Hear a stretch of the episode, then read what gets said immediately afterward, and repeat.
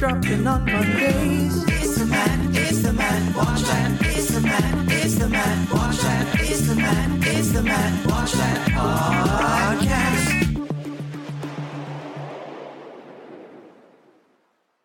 Hey, this is the Matt Watch That podcast, the place for reviews, rants, and randomness. I'm your host, Matt Sorosky, filmmaker, film fan.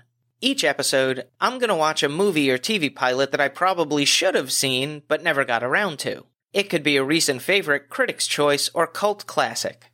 Everyone can join in on the fun. Follow me on Twitter, Instagram, and Facebook at Matt Sorosky. You can subscribe to my YouTube page where I'll post videos and clips from the show.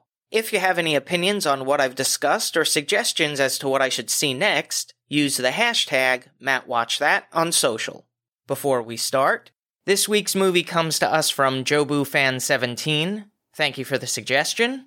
And it's about a politician who sees the changing times and decides to have one last run before hanging up his hat. I think members from Congress need to take a cue. Look, our founding fathers were brilliant. They laid out the foundation for which this country was built upon. You know that politicians these days are trying to dismantle.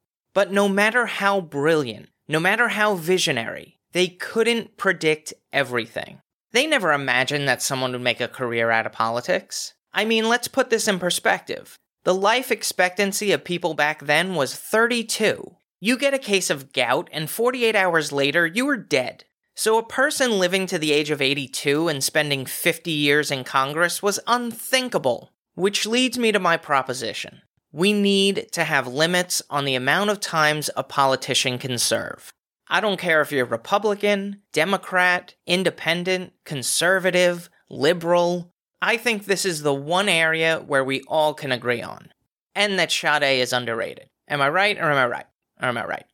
Currently in the Senate, you can serve for six years, so I'll give you two terms. You get to work for 12 years. In the House, it's two years. I'll give you four terms. You have eight years to represent your constituency. The reason they get less time is because I want more people to have the opportunity to represent their community. After that, you're done. And I want to be very clear this isn't an ageist thing. On the last Matt Forgot That podcast, I talk about the value that older people can give to a society. We can learn from them. They have something to contribute. So if you're 75 years old and you decide to run for Senate and get elected, go for it. But you still only get two terms. You know, if you live that long. But my biggest issue is that they have too much power to remain in power. I'll give you a recent example. Now, everything turned out fine in the end, the bill passed as it should have, but the process to get it there was infuriating. The Senate wasn't doing their civic duty, just the latter.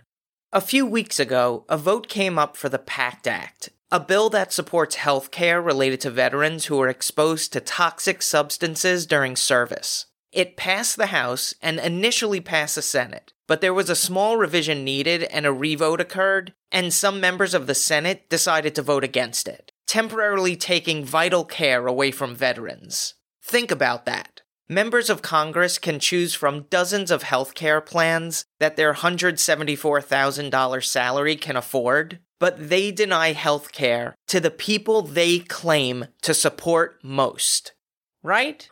Watch these politicians write a compassionate tweet on Memorial Day and Veterans Day. I'm sure that they'll wear the yellow ribbon on their $3,000 suit that was paid for by lobbyists. And you know for sure that they stand for the national anthem, unlike that Colin Kaepernick. But a bill that supports health care related to veterans who are exposed to toxic substances during service? Oh, no, no, no, screw them. I'm done with partisan politics all of these people who would rather own the other party than actually make a difference to their constituencies are despicable. And this is the latest in a long line of acts that America can no longer afford. So we as a country have to rise up and say, all of you politicians, you're on notice. Now, members of Congress are never going to vote for this. This is their golden goose. There are people who have been in Congress for 5, 10, 15, 20 years who have never proposed a single bill. This is easy street. And don't get me started when people are struggling paycheck to paycheck that these people wind up millionaires. We need limits on the amount of times members of Congress can serve. Let's get it done, people. They work for us. On to the main attraction. Each review will end with a ranking at a 5 stars. 1 star is skip it, 2 stars watch at your own risk, 3 stars standard fare, 4 stars worth checking out, and 5 stars must see. Now, if I give a title 5 stars, it doesn't mean I'm comparing it to Casablanca, Jaws, or Seinfeld. I rank titles based on other movies or TV series in that genre and at that time period. So let's jump into it. These are my ruminations and observations of the movie The Last Hurrah from 1958, or as Spencer Tracy says it in the movie, The Last Hoorah. So, how'd I miss it? I have a love hate relationship with black and white movies. In my heart, I want to like them because as a film major, I got into this industry due to my appreciation of cinema.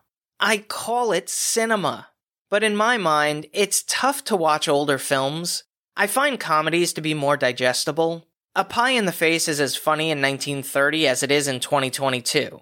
And I have a soft spot for film noir, but when they've got those tough guy accents, Mm, yeah, see? Older films tend to lose me. It was directed by the legend John Ford, who helmed The Informer, The Grapes of Wrath, How Green Was My Valley, and The Quiet Man, all of which he won an Oscar for Best Director. The screenplay was written by Frank S. Nugent, who scribed Fort Apache, She Wore a Yellow Ribbon, Mr. Roberts, and was nominated for Best Writing Screenplay for The Quiet Man. It was based on the book by journalist and novelist Edwin O'Connor, who won the Pulitzer Prize for Fiction in 1962 for The Edge of Sadness. This is something to look out for. Clete Roberts, who is a pioneer in broadcast journalism in Los Angeles, plays a reporter in the film. So if you know who the hell that is, look out for him. The movie stars Spencer Tracy as former governor and current mayor Frank Skeffington, ranked as the ninth greatest male star of classic Hollywood cinema by the American Film Institute. The nine time Academy Award nominee won back to back Oscars for Best Actor in a Leading Role for Captains Courageous and Boys Town.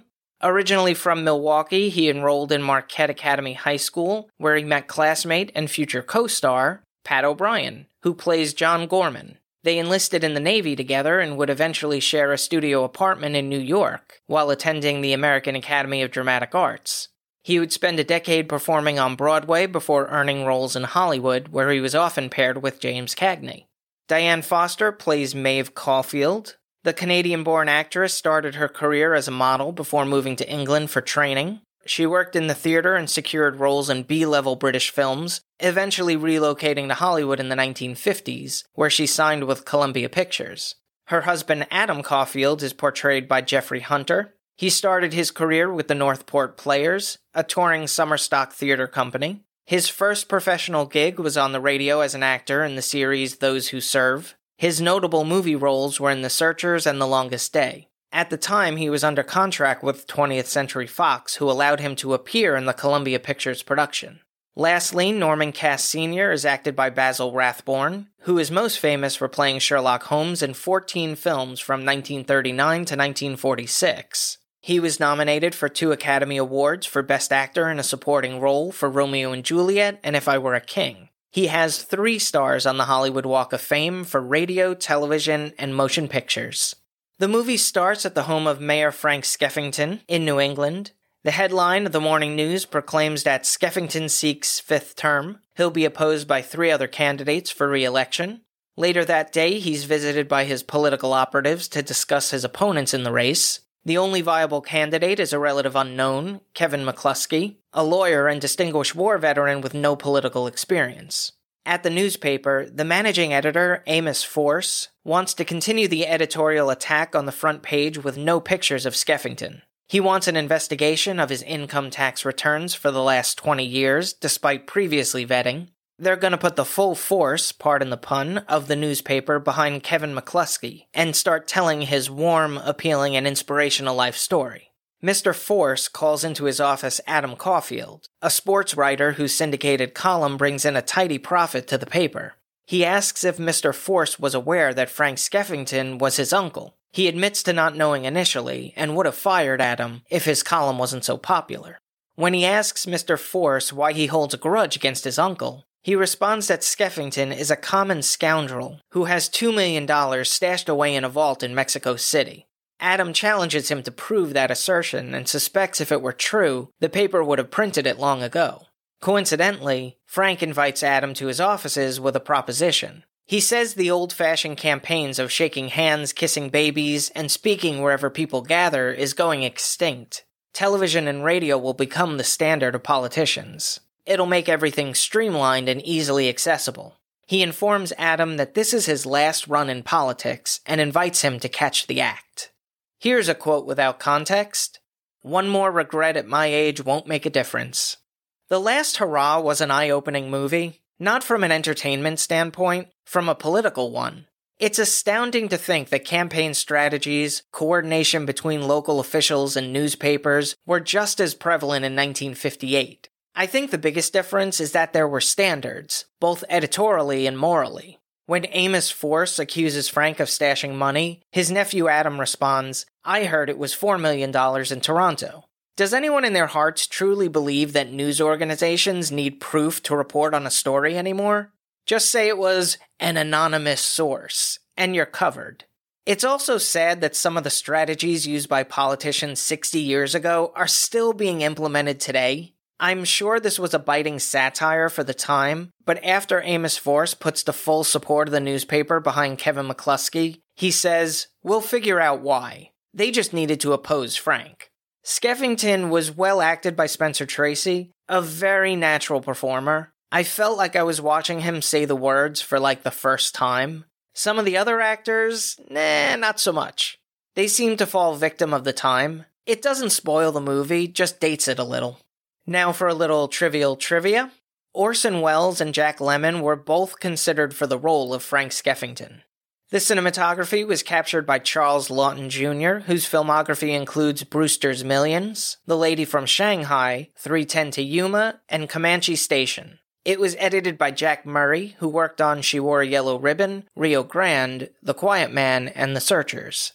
There wasn't any score to speak of, and I think it was a missed opportunity. I'll always advocate for music in films. The runtime is 2 hours 1 minute. While that does fall into my wheelhouse, it doesn't feel like a long dramatic film. And it did have bits of comedy and one-liners. It had a budget of 2.3 million and grossed 1.1 million at the box office. While it was not a success, it's considered John Ford's most personal film and one of Spencer Tracy's strongest performances. I give it 4 out of 5 stars. Add half a star if you're a political junkie. I think it can put in perspective the climate we're seeing in today's politics. If you've seen The Last Hurrah and have opinions on the movie, let me know what you think using the hashtag MattWatchThat. Moving right along, each episode, I'm going to post clips that I think people should watch. It could be movie trailers, music videos, interviews, or something completely random. Search for my YouTube page and there will be a playlist called Matt Watch That Playback. So, I grew up with dogs and cats. Love them both. I think my lifestyle is more susceptible to cats, but dogs would be so much more fun to have, let's be honest. Plus, they're always excited to see you, Cats used to be worshipped by the Egyptians, so they still have that self importance gene in them. It's an honor for us to be feeding them. You could see it in their beady eyes. But I like watching comparison videos and came across a couple where cats and dogs are tasked with an obstacle course. It's stunning the amount of confidence cats have. They don't even look back to where they're stepping, they just plow ahead. Now, dogs, it's surprising. I've seen agility courses on TV and they zoom through those with ease, but put a couple of Legos or pencils out and they're confused. What I've noticed about dogs is that their back ends seem to work independently from their front, and neither knows what the hell the other is doing. Anyway, they never fail to make me laugh. I've posted a couple of cats versus dogs and obstacle course videos. They're all available in the Matt Watch That playback playlist on YouTube. Check it out. Now it's time for the recommendation. Yes, that's the word recommendation with Matt in the middle. I'm going to end each podcast with my own recommendation of a movie or TV series. Today I'm talking about The Tree of Life. It's rare that I'm into an artsy fartsy film. I'll be the first one rolling my eyes over pretentious dialogue or overdramatic symbolism. Give me a couple of explosions, one liners, and I'll be entertained. But there's something about this film that I truly enjoy. No sarcasm, it's legit. It's non linear, so it jumps back and forth between time periods and storylines. It's got voiceover that feels mysterious. Oh, and uh, there are some dinosaurs too. It might want to explore the meaning of life and the beginning of life on the planet, but at its core, it's a story about the O'Brien family who live in a small town in Texas in the 1950s. The patriarch is the provider who's temperamental with his three sons. The mother is kind and gentle, supportive of the boys. The children are energetic and precocious as they find their way through life. In modern day, they experience a loss that has a profound effect on the family. It stars Brad Pitt, Jessica Chastain, Sean Penn, and Tye Sheridan. It was directed by Terrence Malick, who made the critically acclaimed debut film Badlands, followed by the equally impressive Days of Heaven. He would take a 20 year break, during which he taught philosophy in France. His return to filmmaking was 1998's The Thin Red Line, which was nominated for seven Academy Awards. The Tree of Life is beautifully shot. The cinematography is by Emmanuel Lubezki, which would earn him a nomination for Best Achievement in Cinematography. At 2 hours 19 minutes, it's already a long film, but in 2018, Criterion Collection released a version featuring 50 minutes of additional footage. Yes, over 3 hours. And I like it. I try to watch it every few years, you have to be in a particularly metaphysical mindset. Did I mention there were dinosaurs? That's all for this edition of Matt Watch That. Thanks for listening to me babble. You can follow me on Twitter, Instagram, and Facebook at Matt Sorosky. You can subscribe to my YouTube page where I'll post videos and clips from the show. If you have any opinions on what I've discussed or suggestions as to what movie or TV pilot I should see, use the hashtag MattWatchThat on social. Head over to mattsorosky.com for the latest news and updates, and come back next time for the reviews, rants, and randomness.